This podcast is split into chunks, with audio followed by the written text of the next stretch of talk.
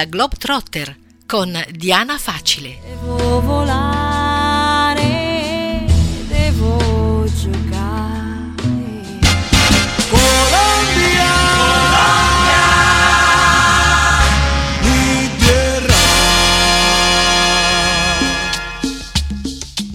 Carissimi amici di Radio Francigena, siamo giunti al sesto episodio del podcast La Globetrotter in giro per il mondo e oggi vi racconterò qualcosa del paese che ho letto come la mia seconda dimora, ossia la Colombia. Io mi sono innamorata della Colombia prima ancora di visitarla. Era la fine degli anni 90, iniziai a leggere Marquez e ricordo che mentre mi perdevo nella genealogia della famiglia Buendia di Cent'anni di solitudine, l'opera maestra del premio Nobel per la letteratura di cui se ancora non l'avete fatto vi consiglio caldamente la lettura, tra me me pensavo, ma quanto deve essere bello questo luogo per aver generato un capolavoro di tale bellezza. Ora, all'epoca la Colombia non era proprio il luogo più sicuro al mondo, si parlava di guerriglia, di narcotraffico, di rapimenti, di cartelli e tra le altre cose io ero ancora una viaggiatrice in erba, alle prime esperienze. Per cui ecco non me la sono sentita di correre subito e di cristallizzare questo amore platonico. Per cui l'ho messo nel mio cassettino dei sogni da realizzare e l'ho lasciato lì fino al 2011, quando mi sono sentita abbastanza matura per esplorare eh, il regno del realismo magico. Ho fatto questa piccola premessa perché dal 2011 a oggi ci sono tornata altre sei volte per tempi anche abbastanza lunghi, vari mesi consecutivi. Non ultimo ero in Colombia lo scorso anno quando è scoppiata la pandemia ad accompagnare un gruppo. L'ho scoperta e l'ho riscoperta nel corso degli anni perché comunque dal 2006-2007, poi quando sono andata io già, insomma, si poteva parlare di una Colombia tra virgolette turistica. Ho proprio assistito allo sbocciare e al proliferare delle destinazioni turistiche, delle, delle, attrattive, di quello che era la Colombia e di quello che poi è diventata. Ecco, quindi mi risulta abbastanza complesso riuscire a riassumere in, in pochi minuti non solo quello che significa per me questo paese, ma anche eh, veramente quello che è nella realtà. Ragion per cui oggi mi concentrerò esclusivamente sull'aspetto naturalistico e paesaggistico e, e poi mh, dedicherò una seconda puntata, un secondo episodio al, all'aspetto culturale, eh, etnografico, musicale e quant'altro, se no non finiremo più.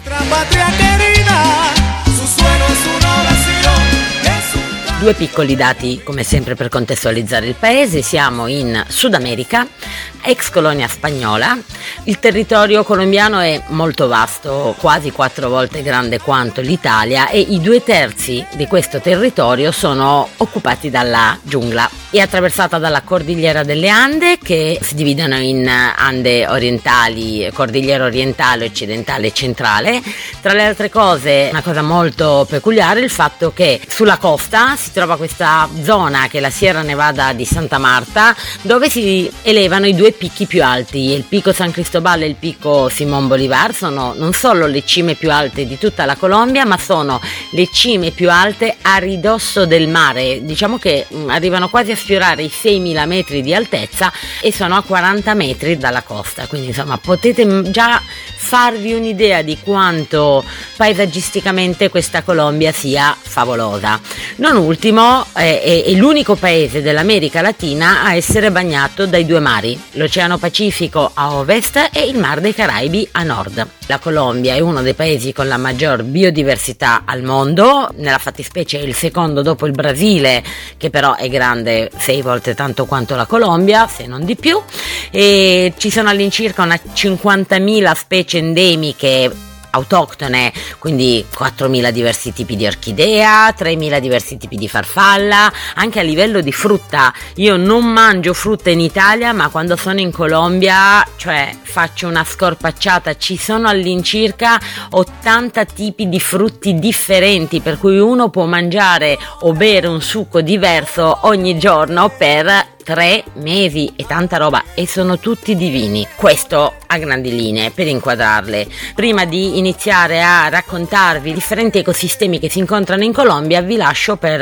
un breve intramezzo musicale.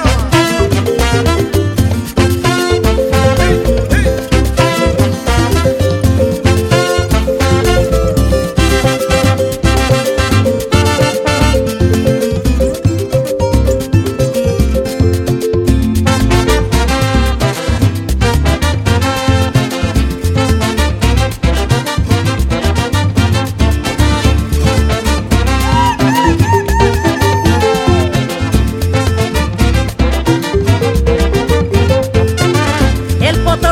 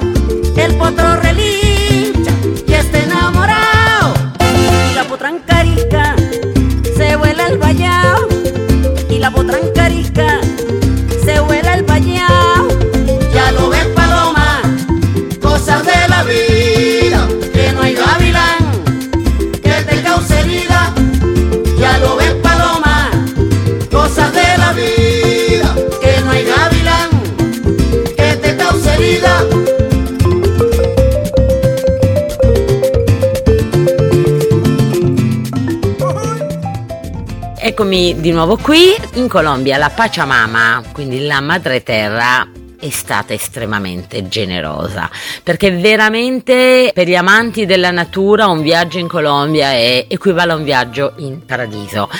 Inizierei parlando della selva che come ho anticipato occupa i due terzi dell'intero territorio e quando parlo di selva mi riferisco alla regione amazzonica. Il bacino amazzonico in Sud America coinvolge vari paesi, Perù, Colombia, Venezuela, Brasile, parte della Bolivia, Ecuador e forse anche qualcosa dell'Argentina e del Paraguay, ma non ci metto la mano sul fuoco.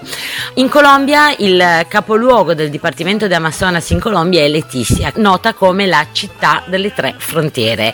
Perché? Allora, intanto ci si arriva solo in volo, poi probabilmente ci si potrà arrivare anche via fiume, ma non c'è passaggio via terra. Arrivati a Leticia, praticamente tu puoi passare camminando senza nemmeno necessità di portarti dietro il passaporto, puoi passare sul versante brasiliano e quindi andarti magari a gustare una capirigna nella città di Tabatinga, che si trova a 3 km da Letizia, oppure puoi prendere una barchetta e raggiungere l'isola di Santa Rosa per degustare un, un ceviche de pescado che è il piatto tipico peruviano. In Colombia però c'è un'altra grande fascia di terra di proprietà, tra virgolette, della giungla che è il Chocó, ossia la regione del Pacifico. Questa è una zona molto particolare perché abbiamo la giungla che convola a nozze con l'oceano quindi è tutta una regione ancora eh, scarsamente popolata perché non ci sono vie di comunicazione via terra. Io ci sono arrivata in barca, l'altra alternativa è eh, il velivolo a 5 posti se siete fortunati 15. È la regione in cui si concentra la maggior densità di afrocolombiani del paese, quindi in realtà è un vero e proprio pezzo di Africa. È una regione molto povera, considerate che nel 2017, quando ci sono stata io, non arrivava ancora la connessione internet. Sono stata sei giorni fuori dal mondo, tra l'altro non lo sapevo, ignara, non ho avvisato che sarei sparita, quindi non vi dico quando sono ritornata alla civiltà, tutti preoccupatissimi, una settimana senza dare notizie. Vabbè, questa zona è molto bella, quindi naturalisticamente ci sono delle comunità indigene che si possono visitare, però sempre con i permessi proprio delle, delle comunità, bisogna richiedere delle autorizzazioni, è ancora molto selvaggia e peculiarità è possibile assistere alla migrazione delle balene quando diciamo dal, abbandonano il polo sud e, e migrano verso nord, alla deposizione delle uova da parte delle tartarughe, abbiamo queste spiagge nere, selvagge, ci sono alcuni luoghi in cui veramente sembra di essere approdati sull'isola di Robinson Crusoe e sono sicuramente l'ideale per gli amanti dei tramonti perché il versante del Pacifico è il versante che regala i tramonti più belli e per fare surf, windsurf. C'è un'altra piccola regione della Colombia, regno tra virgolette della giungla, che è la zona nord nei dintorni del, di Santa Marta. C'è questo parco, il Parco Nazionale Tairona, che è, tra l'altro è la culla di una civiltà precolombiana, anche Iteyuna. Infatti all'interno si trova anche, è possibile anche visitare un piccolo sito archeologico pueblito. E anche qui siamo giungla, eh, però che si affaccia sul Mar dei Caraibi. Vabbè, meraviglioso. Come ho detto prima, la Colombia Colombia è attraversata dalla cordigliera delle Ande, per cui chiaramente si presta bene anche agli amanti della montagna, paesaggisticamente parlando, ma anche per chi ha voglia proprio di mettersi alla prova. Ci sono dei trekking interessanti che io non ho fatto. Il più gettonato e anche alla portata di tutti è il trekking nella Valle del Cocora. La Valle del Cocora si trova nella zona dell'Eje Cafetero perché la Colombia è anche una grandissima produttrice, eh, produttrice ed esportatrice mondiale di caffè e all'interno di questa valle si trova la palma di cera. La palma di cera è un albero autoctono eh, che si eleva fino ai 70 metri di altezza ed è stato nominato albero nazionale, simbolo del paese. Sono bellissime. E poi vabbè, durante questo trekking, eh, ripeto, siamo, siamo, in mezzo alla, a un'esplosione di natura e di colori incredibili, farfalle, colibri, uccelli di ogni tipo e varietà. No, uno spettacolo.